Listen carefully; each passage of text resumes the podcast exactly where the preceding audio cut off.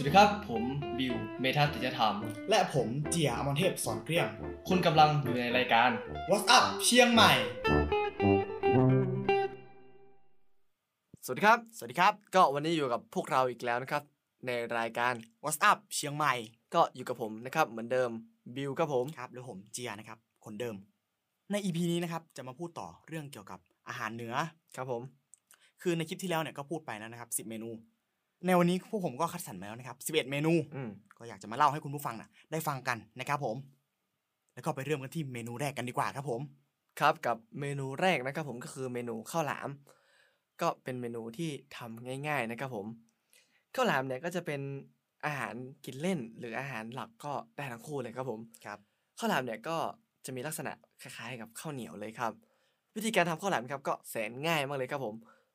ขั้นแรกเนี่ยเตรียมกระบอกไม้ไผ่มาประมาณ1นศอกนะครับผม เสร็จแล้วเนี่ยก็ล้างข้างในให้สะอาด แล้วก็เติมข้าวเหนียวลงไป เติมน้ำใส่เกลือนิดหน่อย แล้วก็อุดกระบอกไม้ไผ่ด้วยใบตอง แล้วก็ใบเตยครับผม ซึ่งข้าวหลามที่ทำขายเนี่ยก็จะทำอีกรูปแบบหนึ่งก็คือ จะไม่ใส่น้ำจะใส่เป็นกะทิแทน จะใส่เป็นพวกถั่วลิสง ถั่วแดงครับผม อืมถ้าเกิดทำขายก็ใส่กะทิเพิ่มความมัน ใช่ครับผม ครับผม แต่ละร้านก็จะแตกต่างกันไป ไม่เหมือนกันสักร้าน ก็ข้าวหลามนะครับมักจะนิยมทำกันในช่วงหน้าหนาว เพราะหน้าหนาวเนี่ยของภาคเหนือเนี่ยมีอากาศค่อนข้างหนาวมากๆ ก็เลยต้องก่อกองไฟเพื่อเพิ่มความอบอุ่นของร่างกาย อืม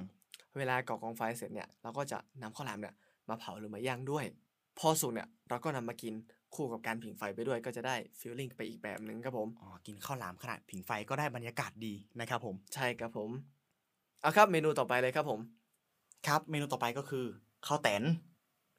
ข้าวแตนเนี่ยก็เป็นขนมพื้นบ้านนะครับของชาวเหนือนะครับ เป็นขนมทานเล่นนั่นแหละ ด้วยความที่ว่าทางภาคเหนือนะครับ นิยมทานข้าวเหนียวนึ่งกันเป็นส่วนใหญ่ เมนูนี้นะครับก็เลยเอาข้าวเหนียวเนี่ยมาเป็นวัตถุดิบหลักในการทำอืมวิธีทำนะครับ เอาข้าวเหนียวเนี่ยไปใส่ในพิมพ์ แล้วนำไปตากแดด พอมันแห้งเนี่ยนะครับ ก็นำไปทอดให้มันกรอบให้มันฟู แล้วพอทอดเสร็จนะครับ ก็อาจจะราดน้ำอ้อยลงไปด้วย ครับผม หรือบางพื้นที่ก็อาจจะใส่หมูหยองลงไปด้วยเพื่อความอร่อยขึ้นอะไรอย่างนี้นะครับ รสชาติของข้าวแต่นนะครับ อย่างแรกเลยครับ กรอบแล้วก็ข้าวแต่นนะครับ ยิ่งเคี้ยวเนี่ยจะยิ่งมันข้าวแต่นเนี่ยก็เป็นของชอบของผมเลยครับครับ ก็เวลาทำทีผมก็จะซื้อมาเยอะๆแล้วก็เอามาเก็บไว้กิน เมนูต่อไปก็จะเป็นเมนูที่ทำง่ายเหมือนกันครับผมก็คือเมนูผักกาดจอ หรือจอผักกาดจอผักกาดนะครับก็จะใช้ผักกวางตุ้งที่กำลังออกดอกในการทำหรือเรียกว่าผักกาดจ้อน ปรุงด้วยเกลือกะปิหรือปลาร้า และมะขามเปียกหรือมะขามสดก็ได้ครับผม บางพื้นที่เนี่ยก็จะใส่น้ำอ้อยลงไปด้วย เพื่อให้ได้ความหวาน อ๋อ ใส่แทนน้ำตาลอะไรอย่างนี้ใช่ไหมครับ ใช่ครับผม พอเสร็จแล้วเนี่ยเขาก็จะใส่เป็นพวกกระดูกหมูเพื่อให้ได้ความเข้มข้นของซุปกระดูกหมูด้วยครับผมอืมบางสูตรเนี่ยก็อาจจะใส่ถั่วเน่าแคบหรือถั่วเน่าแผ่นลงไปด้วย นิยมทานกับพริกขั่วแล้วก็พริกจี่ครับผม รสชาติของมันเนี่ยก็จะออกเปรี้ยวๆหวานๆมีความ หอมของผักกวางตุ้ง ที่เป็นเอกลักษณ์เฉพาะตัวมากๆเลยครับผม เมนูต่อไปครับ แกงแคแกงแคเนี่ยก็จะเป็นอาหารที่ทางภาคเหนือเนี่ยนิยมใส่ผักเหมือนกัน แต่จะใส่ผักตามฤดูกาลลงไปครับ แล้วก็จะไม่นิยมใช้ผักที่มันแบบว่ามีกลิ่นแรงแล้วก็เปื่อยง่าย เพราะถ้ามีกลิ่นแรงมันก็จะแบบไม่หอมไงมันแย่งผักนู่นผักนี่มันไม่ไปด้วยกัน อืม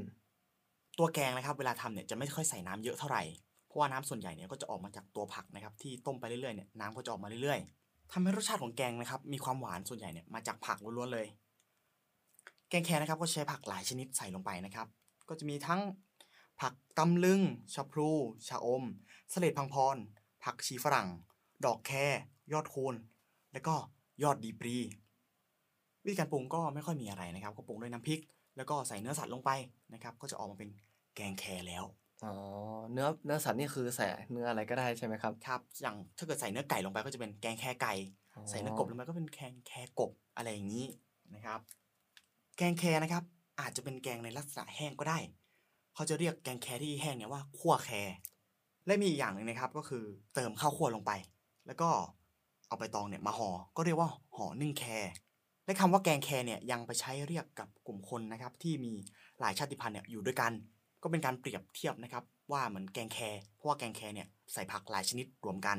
ก็เลยเรียกกลุ่มคนที่แปลว่า มีหลายชาติพันธุ์อยู่ร่วมกันเนี่ยก็เรียกว่าพวกแบบบ้านแกงแคอะไรอย่างนี้ เมนูต่อไปนะครับก็จะเป็นเมนู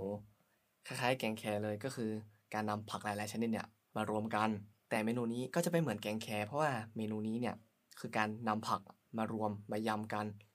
อ๋อนำมายอืมก็เมนูนี้ชื่อว่าเมนูซ่าผักครับผม ซ่าผักเนี่ยจะเป็นการนำผักสดหลายๆชนิดเนี่ยมายำรวมกัน ซึ่งเป็นผักที่ได้มาจากป่าโปร่ง เช่น ดอกคลั่ง ดอกคลาม ผักขี้ติ้ว ผักปุย่าผ้าไคล้เม็ด ผักมองกอง ยอดส้มปล่อย ยอดมะม่วง ยอดมะกอก ผักจ้ำปัจจุบันนะครับก็จะใช้ผักกาดต้นอ่อนในการนำมาเป็นส่วนผสมด้วย เนื่องจากหาซื้อในตลาดได้ง่ายครับ บางพื้นที่เนี่ยก็อาจจะใส่ปลากระป๋องลงไปด้วย หรือไม่ก็โรยด้วยแคบหมูครับผม แล้วรสชาติของซ่าผักรวมเนี่ยครับเป็นยังไงครับคุณบิวครับก็รสชาติเนี่ยก็จะแล้วแต่คนปรุงเลยเนาะแต่หลักๆเนี่ยก็จะมีรสชาติเผ็ดแล้วก็มีความเปรี้ยวด้วยครับผมเป็นสิ่งที่ขาดไม่ได้ของการยใช่ครับผม เมนูต่อไปนะครับก็จะเป็นเมนูตำบะหนุน หรือตำขนุนนะครับผมำครับตำบะหนุนเนี่ยก็จะเป็นอาหารที่ใช้ขนุนอ่อนในการทำคือการนำขนุนเนี่ยไปต้มให้เปื่อย เสร็จแล้วก็นำมาโขลกกับพริกแกง แล้วนำไปผัดกับน้ำมันกระเทียมเจียว ใส่มะเขือเทศลงไป ใส่ใบมะกรูดรับประทานคู่กับกระเทียมเจียว ผักชีต้นหอม และพริกแห้งทอด หรือพริกแห้งย่างครับผมครับ รสชาติของมันนะครับก็จะมีความเผ็ดของพริก แล้วก็มีความหนุบหนับของขนุนอืมครับ เมนูต่อไปเลยครับคุณเจียเมนูต่อไปอย่างน้ำพริกหนุ่ม น้ำพริกหนุ่มนะครับก็เป็นน้ำพริกที่ทำมาจากพริกที่เขาเรียกว่าพริกหนุ่มครับผม ตัวพริกหนุ่มนะครับก็จะมีลักษณะเป็นสีเขียว ก็จะมีขนาดเท่ากับนิ้วโป้ง เวลาเขาจะทำน้ำพริกหนุ่มนะครับเขาจะไม่ใช้พริกหนุ่มที่แก่แล้วนำมาทำก็จะพริกหนุ่มที่แบบว่าหนุ่มหน่อยเอามาทำนะครับผม ตัวพริกหนุ่มนะครับรสชาติของมันก็ไม่ได้เผ็ดแบบพริกทั่วไปอะเนาะเป็นแบบพริกกรอบๆหวานๆอะไรอย่างนี้นะครับผมวิธีทำก็ง่ายๆนะครับไม่ยากก็เอานำพริกนำหอมแดงแล้วก็กระเทียมเนี่ยมาย่างไฟจนสุกนะครับ แล้วก็มาตำให้เข้ากัน หรือจะบางที่เนี่ยอาจจะย่างแค่พริกหนุ่มก็พอ ตัวน้ำพริกหนุ่มนั้นนะครับทางชาวเหนือเนี่ยก็จะนิยมรับประทานคู่กับพวกของทอด หมูทอดไก่ทอดอะไรพวกนี้นะครับ ก็จะเห็นได้ตามร้านที่ขายไก่ทอดหรือร้านขายของทอดพวกเนี้ยของชาวเหนือนะตามบ้านเราก็จะมีขายพริกหนุ่มด้วยเมนูต่อไปนะครับ อย่างเมนูน้ำพริกตาแดงครับผมน้ำพริกตาแดงเนี่ยนะครับ ลักษณะของมันเนี่ยก็จะเป็นลักษณะสีแบบแดงๆข้นเหนียวหน่อยส่วนผสมหลักๆของมันนะครับ ก็จะมี พริกแห้ง ปลาแห้ง ปลาร้า แล้วก็ถั่วเน่าแผ่นนะครับ บางสูตรก็จะไม่ใส่ถั่วเน่านะครับ แล้วก็จะไม่ใส่ปลาแห้งลงไปด้วย น้ำพริกตาแดงนะครับ ก็จะเป็นเมนูที่นิยมกันมากนะครับ เพราะว่าด้วยความที่ว่าราคามันถูก แล้วก็กระปุกก็เล็กนะครับ พกพาง่าย และที่สำคัญนะครับ เก็บได้นาน และที่สำคัญนะครับน้ำพริกตาแดงเนี่ยก็เก็บได้นานด้วยต้องบอกว่าไอ้ฝาสีแดงเนี่ยก็เป็นภาพจำของน้ำพริกตาแดงนะครับ เพราะว่าเวลาไปซื้อแต่ละทีก็จะเห็นเป็นกระปุกเนาะแล้วก็มีฝาสีแดงครอบอยู่ แล้วก็จะมีอะเขาเรียกว่าอะไรกระดาษโลโก้อ๋อสติกเกอร์โลโก้อ่าสติกเกอร์โลโก้เป็นแบบมีรูปพริกแล้วก็เขียนว่าน้ำพริกตาแดงแปะอยู่ ราคาก็สิบบาทอะไรอย่างนี้นะครับรสชาติของมันเป็นยังไงครับ ผมรสชาติของมันนะครับก็เผ็ดนะครับส่วนใหญ่ก็เอาไปจิ้มกับข้าวเหนียวอะไรอย่างนี้กินพอพูดถึงน้ำพริกตาแดงนะครับอีกเมนูหนึ่งที่เป็นน้ำพริกเหมือนกัน ก็เรียกได้ว่ามาคู่กันนะครับได้รับความนิยมเหมือนกัน และเป็นเมนูที่ไม่ต้องพูดเลยก็ไม่ได้นะครับอย่างเมนูน้ำพริกข่า ก็เชื่อว่าใครที่เคยขึ้นมาทานอาหารขันโตกนะครับที่ภาคเหนือก็อาจจะเคยได้กินเมนูน้ำพริกข่าไปแล้วนะครับผมน้ำพริกข่าก็จะเป็นน้ำพริกที่มีรสชาติเป็นเอกลักษณ์ของมันเลยนะครับเราจะมีรสชาติเผ็ดนะครับ ความเค็มของข่า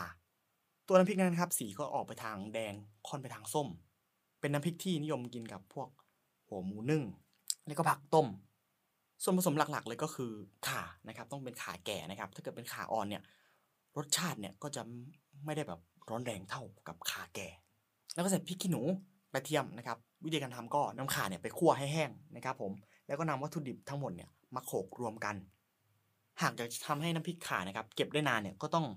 เอาไปคั่วให้แห้งก่อนนะครับ แล้วค่อยเอาไปเก็บ ก็คือในสมัยก่อนนะครับไอตัวน้ำพริกข่าเนี่ยก็นิยมมากนะครับ ในช่วงที่ชาวนาเนี่ยครับ มีการล้มวัวหรือล้มควายกัน มันจะทำน้ำพริกข่าเนี่ยมากินคู่กับพวกวัวพวกควายอะไรอย่างนี้อ๋อนะครับผมรสชาติของน้ำพริกข่านี่มันเป็นยังไงล่ะครับ แตกต่างกับน้ำพริกตาแดงไหมครับน้ำพริกตาแดงเนี่ยก็เผ็ดเฉยๆเลยครับ แต่น้ำพริกข่าเนี่ยจะมีความ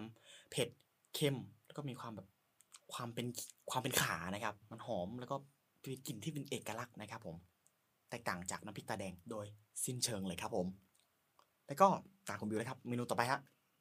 ครับผมเมนูต่อไปนะครับก็คือเมนูยำจิ้นไก่ยำจิ้นไก่เนี่ยก็จะมีลักษณะคล้ายๆแกงนะครับ แต่จะเรียกว่าคล้ายกับยใช่ครับผม โดยการยำเนี่ยจะมีการเติมน้ำซุปที่ต้มไก่ลงไปด้วยำอืมยำปกติก็เขาไม่ใส่กันใช่ไหมฮะใช่ครับผมครับเขาจะไม่นิยมใส่น้ำกัน แต่ว่ายจิ้นไก่เขาก็จะนิยมใส่กัน